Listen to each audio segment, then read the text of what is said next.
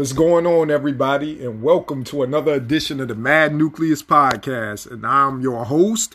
For those that do know and those that don't know, I'm Justin Felton. And thank you all for listening once again. As the title says today, we are celebrating the 40th anniversary of a movie by the name of Blade Runner that dropped not today, but yesterday on June 25th, 1982. Okay. Let's dive into how this project came about. So, without further ado, let's get straight to the topic. Okay. Blade Runner is a 1982 science fiction film directed by Ridley Scott and adapted by Hampton Fancher and David Peoples, starring Harrison Ford, Rutger Hauer, Sean Young, and Edward James Olmos, along with Daryl Hannah, James Hong, and M. Emmett Walsh.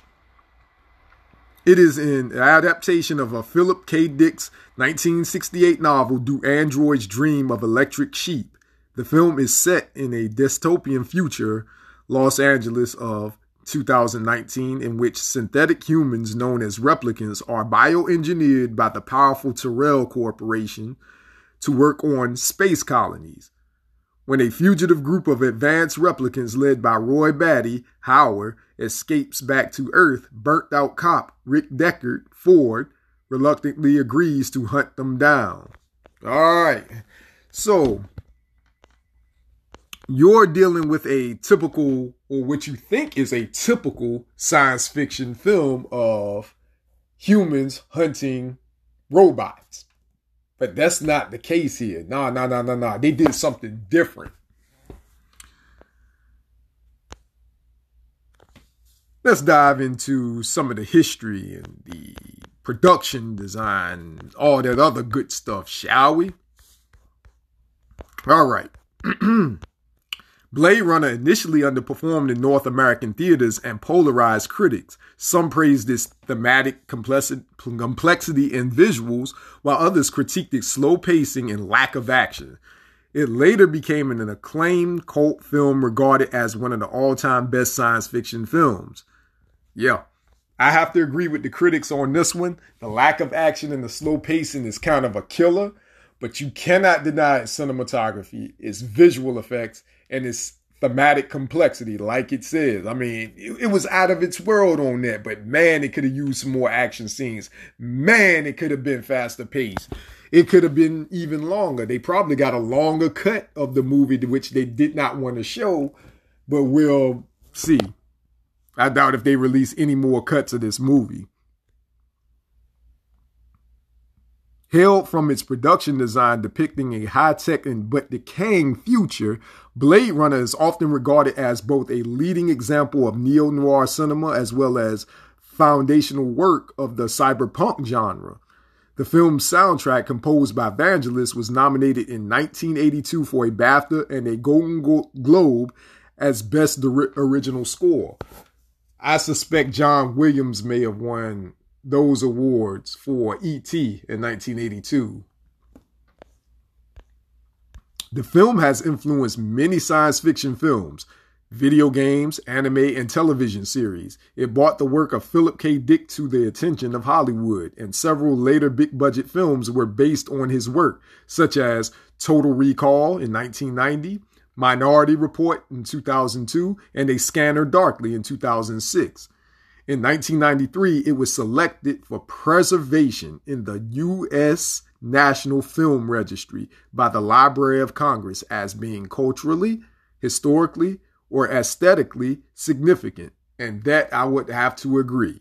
I have to agree with that. I mean, if you looked at this film the way it looks, it's it. Now, what it was about, people did not understand it, but what it was about was not so much as humans hunting robots because robots are bad. These robots started to develop minds of their own and they wanted to branch out and they would stop at nothing and kill anybody that stood in their way, even if they were helping them. The movie was simply about memories implanted in the minds of these replicants. Memories from the deceased whose brains was fresh and they translated transferred their memories into these replicant brains and as a recreation of what we think somebody should be. And somehow, some way, uh, some type of anomaly or algorithm that couldn't be explained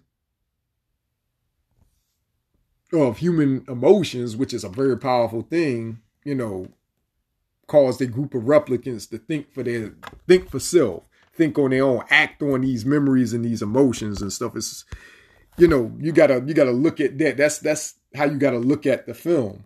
But people were expecting a little bit more action, you know. I was too for a two hour movie. Seven different versions of Blade Runner exist as a result of controversial changes requested by the studio executives. Warner Brothers again. Always Warner Brothers, don't it?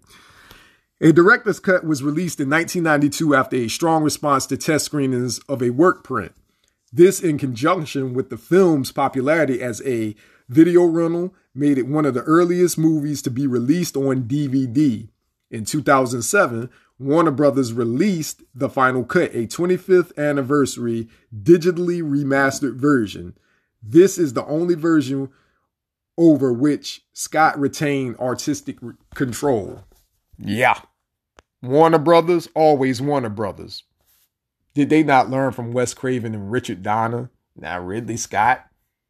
And of course, most recently, you know who. I'm not going to mention his name, but let's say they ran afoul of Christopher Nolan, and even Patty Jenkins. But I'm not going to mention the other guy's name. It might trigger somebody. But you you know what it be because of Oh man, we we're not gonna get into that, man. We're not gonna get into that. oh. Okay. Moving along. The film is the first of the franchise of the same name a sequel directed by Denis Villeneuve entitled Blade Runner 2049 was released in October 2017 alongside a trilogy of short films covering the 30 year span between the two film settings. The anime series Blade Runner Black Lotus was released in 2021, and I recommend any anime or any Blade Runner fan or anybody that's curious to go watch that series, the Blade Runner Black Lotus. It is very good, plenty of action, it explains some things and they need to make more. They need to make more. Let's just say if you desire more, that means it's very good. And they need to really make more. That's just my opinion. I mean, could I explain the plot to you? No, you want to watch the movie. I already gave you, you know, pretty much the big portion of the plot, but I'm not going to explain the entire movie to you. But we're going to dive into the production so let's see. All right, they're going to go to the development process of Philip K. Dick's adaptation of the novel Do Androids Dream of Electric Sheep, developed shortly after its 1968 publication. Director Martin Scorsese was interested in filming the novel but never optioned it. Producer Herb Jaffe optioned it in the early 1970s, but Dick was unimpressed with the screenplay written by Herb's son, Robert, saying Jaffe's screenplay was so terribly done. Robert flew down to Santa Ana to speak with me about the project. And the first thing I said to him when he got off the plane was, Shall I beat you up here at the airport or shall I beat you up back at my apartment? Now that's passion for work. I think several people need to be beat up. Warner Brothers has a terrible track record of doing this type of stuff to people. And then they go and hire these incompetent, know nothing fools to do the bidding. So plenty people deserve to be beat up, but I can't say I blame Warner on that one. But the fact that somebody really thought that they could write a screenplay about somebody else's work without fully understanding it is an insult and a slap in the face. And I just think that they deserve the slap in the face back.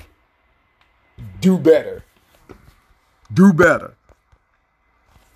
The screenplay by Hampton Fancher was optioned in 1977.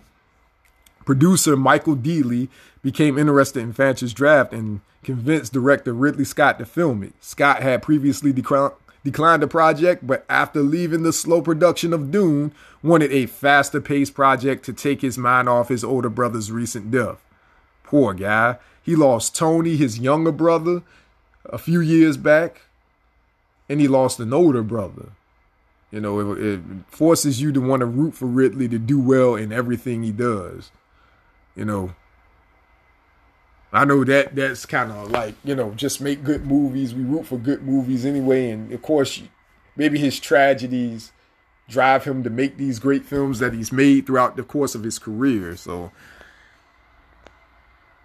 he joined the project on February 21st, 1980 and managed to push up the promised filmways financing from 13 million to 15 million.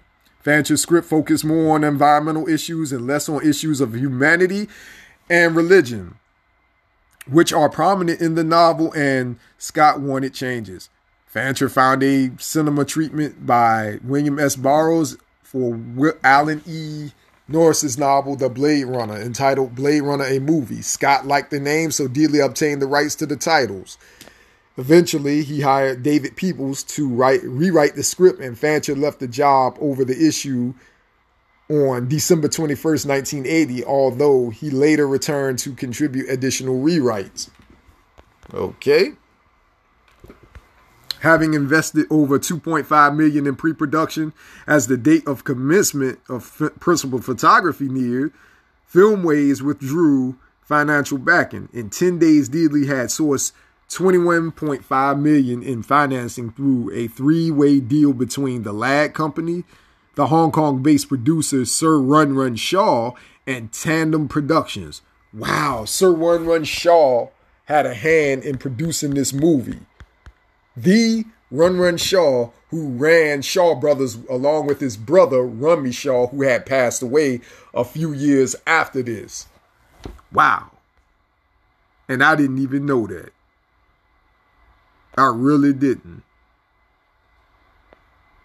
Shaw Brothers has a producer credit on this. So if if Shaw Brothers, if if Blade Runner, if you go to that Shaw Brothers library in Hong Kong and you see Blade run on it, it would surprise you. But now that I'm telling you that, they had a hand in producing this movie, so it is a part of their library, or it should be. Incredible, ain't it? I did not know that before reading this. You learn something new every day, folks. All right, let's move further along to the Dick became concerned that no one had informed him about the film's production, which added to his distrust of Hollywood. If somebody says don't trust Hollywood, don't trust them. After Dick criticized an early version of Fincher's uh, script in an article written for the Los Angeles Select TV Guide, the studio sent Dick the People's rewrite. Although Dick died shortly before the film's release, he was pleased with the rewritten script and with a 20 minute spe- 20 minute special effects test reel that was screened for him when he was invited to the studio. Despite his well known skepticism of Hollywood in principle, Dick enthused to Scott that the world created for the film looked exactly as he imagined it. He said, I saw a segment of Douglas Trumbull's special effects for Blade Runner on the KNBC News. I recognized it immediately. It was my own interior world. They caught it perfectly. He also approved of the film script, saying, After I finished reading the screenplay, I got the novel out and looked through it. The two reinforce each other so that someone who started with the novel would enjoy the movie, and someone who started with the movie would enjoy the novel. The motion picture was dedicated to Dick. Principal photography of Blade Runner began on March 9, 1981 and ended four months later. In 1992, Ford revealed Blade Runner is not one of my favorite films. I tangled with Ridley. Apart from friction with the director, Ford also disliked the voiceovers. He said when we started shooting, it had to been it had been tactically agreed that the version of the film that we had agreed upon was the version without voiceover narration. It was effing it was an effing nightmare. I thought that the film had worked without the narration, but now I was stuck recreating that narration. And I was obliged to do the voiceovers for people that did not represent the director's interests. I went kicking and screaming to the studio to record it. The narration monologues were written by an uncredited Roland Kibbe. In 2006, Scott was asked who's the biggest pain in the arse you've ever worked with. He replied, It's gotten to be Harrison. He'll forgive me because now I get on with him. Now he's become charming. But he knows a lot. That's the problem. When we worked together, it was my f- first film up, and I was the new kid on the block. But we made a good movie. Ford said of Scott in 2000, I admire his work. We had a bad patch there. I'm over it. In 2006, Ford reflected on the production of the, of the film, saying, What I remember more than anything else is when I see Blade Runner, it's not the 50 nights of shooting in the rain, but the voiceover. I was still obliged to work for these clowns that came in writing one bad voiceover for another. Ridley Scott confirmed in the summer 2007 issue of Total Film that Harrison Ford contributed to the Blade Runner special uh, edition DVD and had already recorded his interviews. Harrison's fully on board, said Scott. And I guess that's that. I, I have that DVD. And I don't remember watching these special features on it. Maybe I have not, but I may go back and look look at it and just to see what they had to say, what all everybody who were involved and participated had to say in the special features. So, you know, the casting, they check this out. People considered for the lead role Gene Hackman, Sean Connery, Jack Nicholson, Paul Newman, Clint Eastwood, Tommy Lee Jones, Arnold Schwarzenegger, Peter Falk, Nick Nolte, Al Pacino, and Burt Reynolds. Wow. A-listers galore.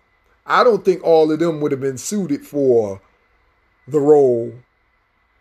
I think some of them looking at them, but all of them, I'm like, nah, this ain't it for them. One in particular, I know, nah, this ain't it for him. One role that was not difficult to cast was Rutger Hauer as Roy Batty. He was he was poetic, crazy, creative, everything. I mean, his role was everything in this movie, bro. The violent yet thoughtful leader of the replicants. Scott cast Hauer without even meeting him, based on solely on Hauer's performance in Paul Verhoeven's movie Scott had seen. Keetje Tippel, Soldier of Orange, and Turkish Delight. Hauer's portrayal of Batty was regarded by Philip K. Dick as the perfect Batty, cold, Aryan, and flawless. One of the many films Hauer made, Blade Runner was his favorite. As he explained in a live chat in 2001, Blade Runner needs no explanation. It just is. All of the best. There is nothing like it. To be a part of a real masterpiece which changed the world's thinking. It's awesome.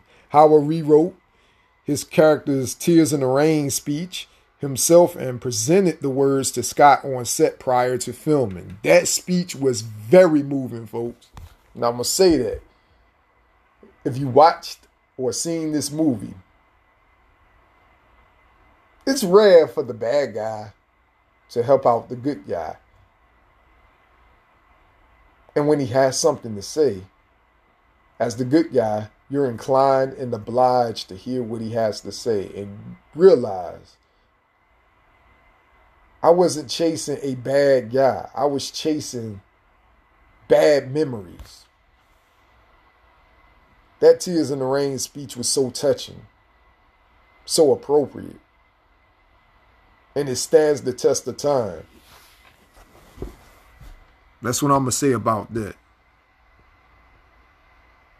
Blade Runner used a number of lesser known actors like Sean Young, who portrays Rachel, an experimental replicant implanted with the memories of Tyrell's niece, causing her to believe she is human.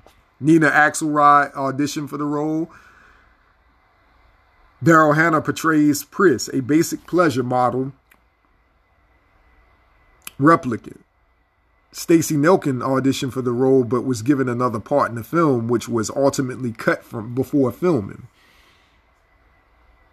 Dang. Debbie Harry turned down the role of Pris.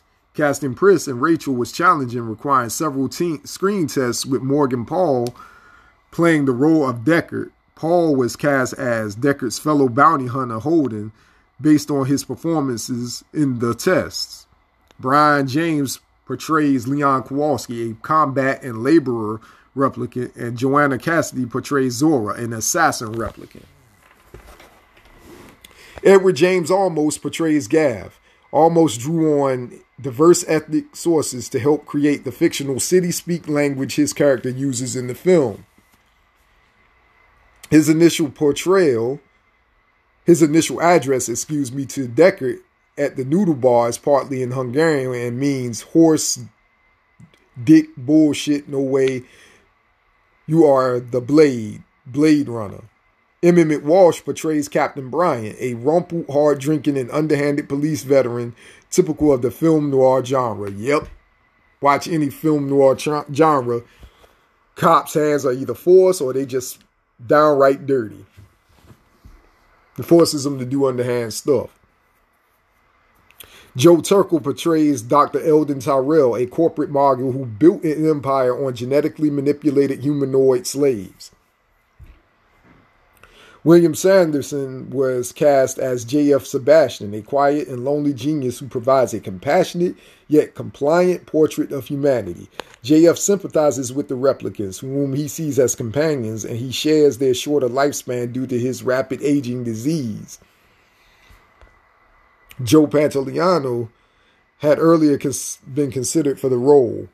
James Hong portrays Hannibal Chew, an elderly geneticist specializing in synthetic eyes and Hy Pyke portrayed the sleazy bar owner Taffy Lewis in a single take, something almost unheard of with Scott, whose drive for perfection resulted at times in double digit takes, which I guess that's a good thing though.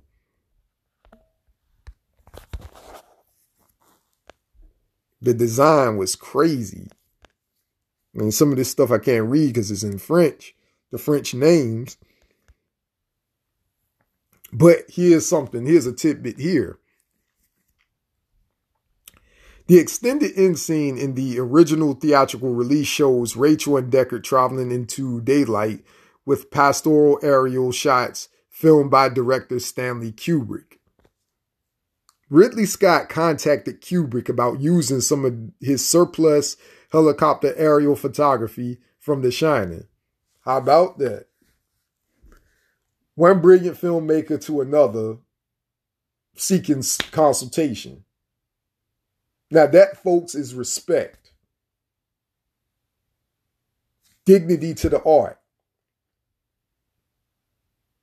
It's just too bad that one director I know of isn't like that. It does it thinks thinks that you know he walks on water, and I won't say his name because I had already discussed him on another podcast, but that's divine respect for the art, man.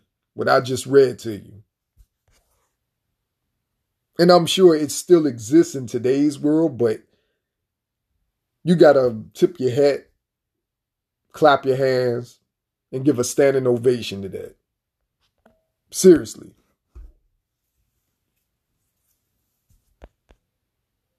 The spinner is the genetically is the genetic term for the fictional flying cars used in the film.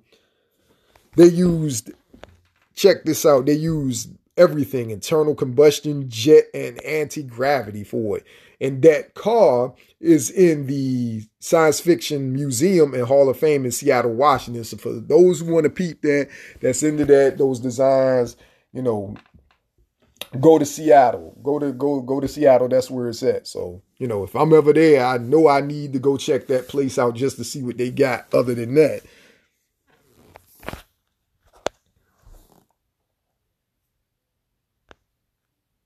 Two of those cars ended up in Disney World in Orlando, Florida. Hmm. Interesting, right? And let's check out the music.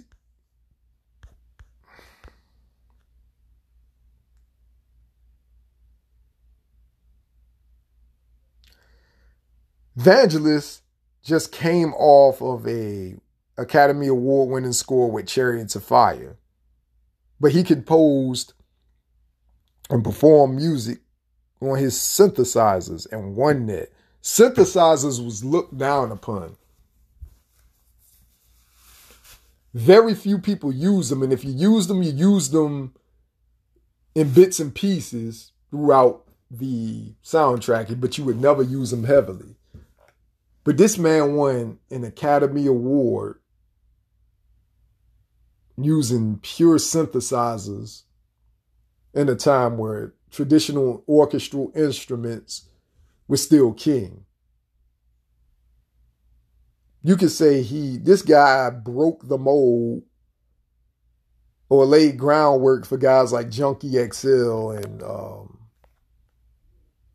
and a few others. Vangelis uh, passed away recently. Um, so sad to hear about his death, but the dude could make some good music. And I think his work largely went under underappreciated to me.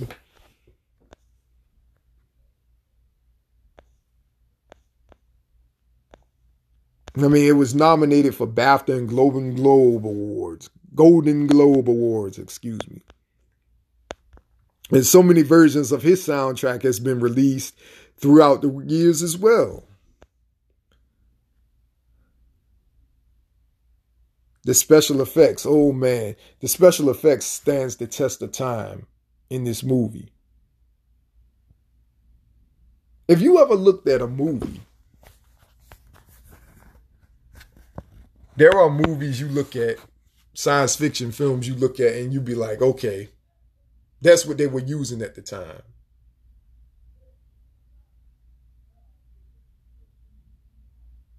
And then you look at movies and look at uh and say, yeah, man, this is bad.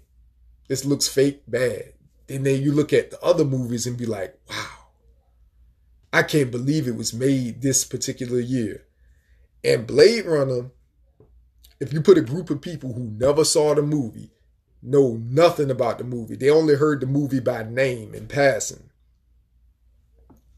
and you would show them shots of the movie, of the best special effects of the movie, just show them shots and have them guess what year that this came out. I guarantee you they would sit up there and say some point of the 2000s or either, either in the 2000s, 10s. And these people would have high shock value. And you would tell them, nah, this movie was made in 1982 or came out in 1982. And they'd look at you and each other with their mouths wide open like they were shocked. That movie was made in 1982 and it looked like it came out in 2015 or something like that. That is timeless special effects there. I bet you the special effects team went to sleep that night with visions. Each of them had the same visions when they went to sleep, and they probably said, You know, I dreamed about this last night and that last night. You did? Me too, man. Yeah, me too, me too. So let's all put it all together. And that's what they did. And you got one of the most visually stunning grand spectacles ever put on film with this.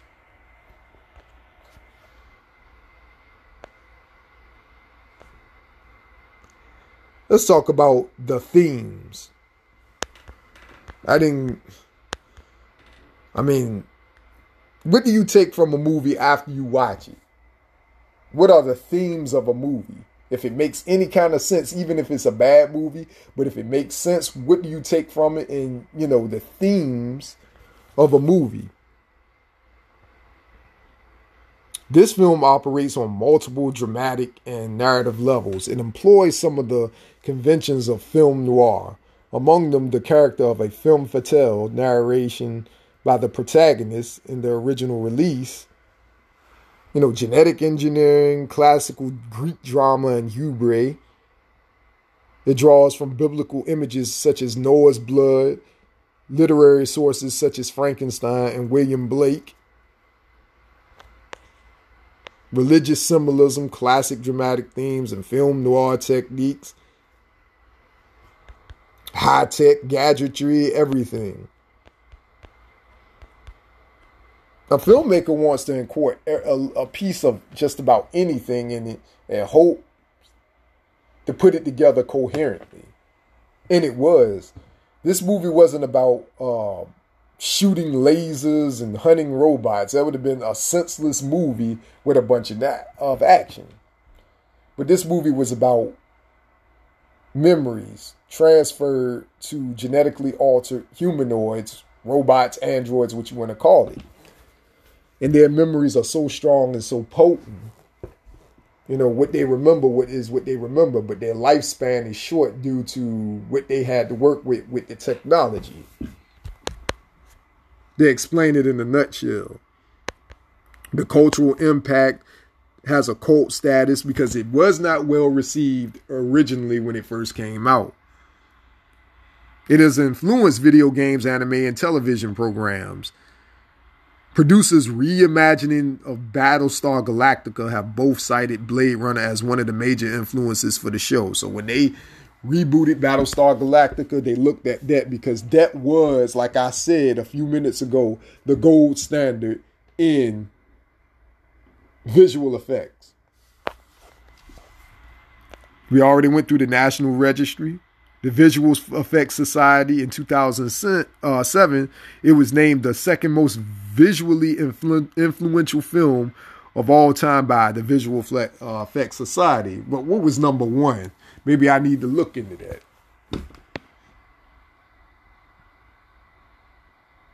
The film was also a subject of parody, of course.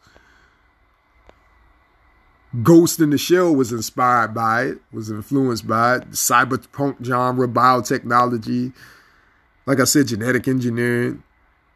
Deus Ex Machina, the Singaporean van, band, and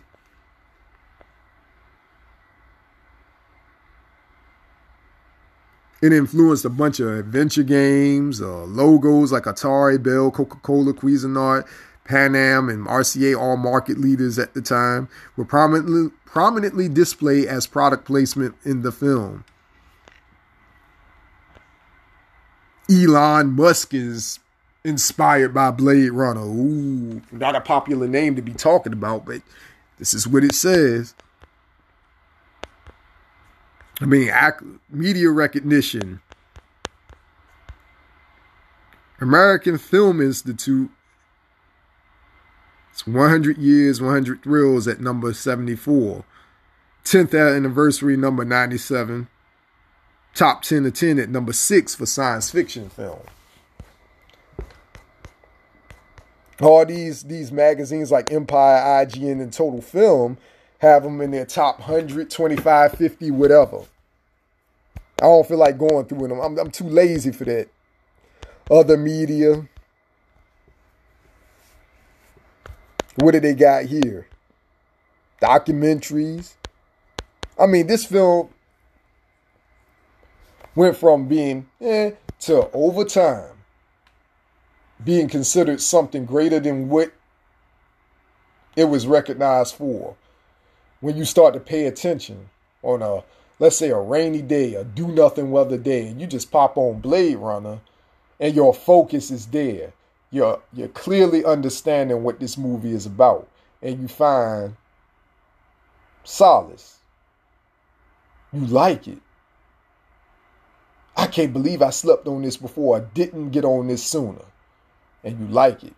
And all it took was a do nothing day to get you to like it So I suggest y'all on a rainy day, a day that, that you're all off, you have nothing to do, pop this movie on. It's on Netflix. Let's see. Let me check.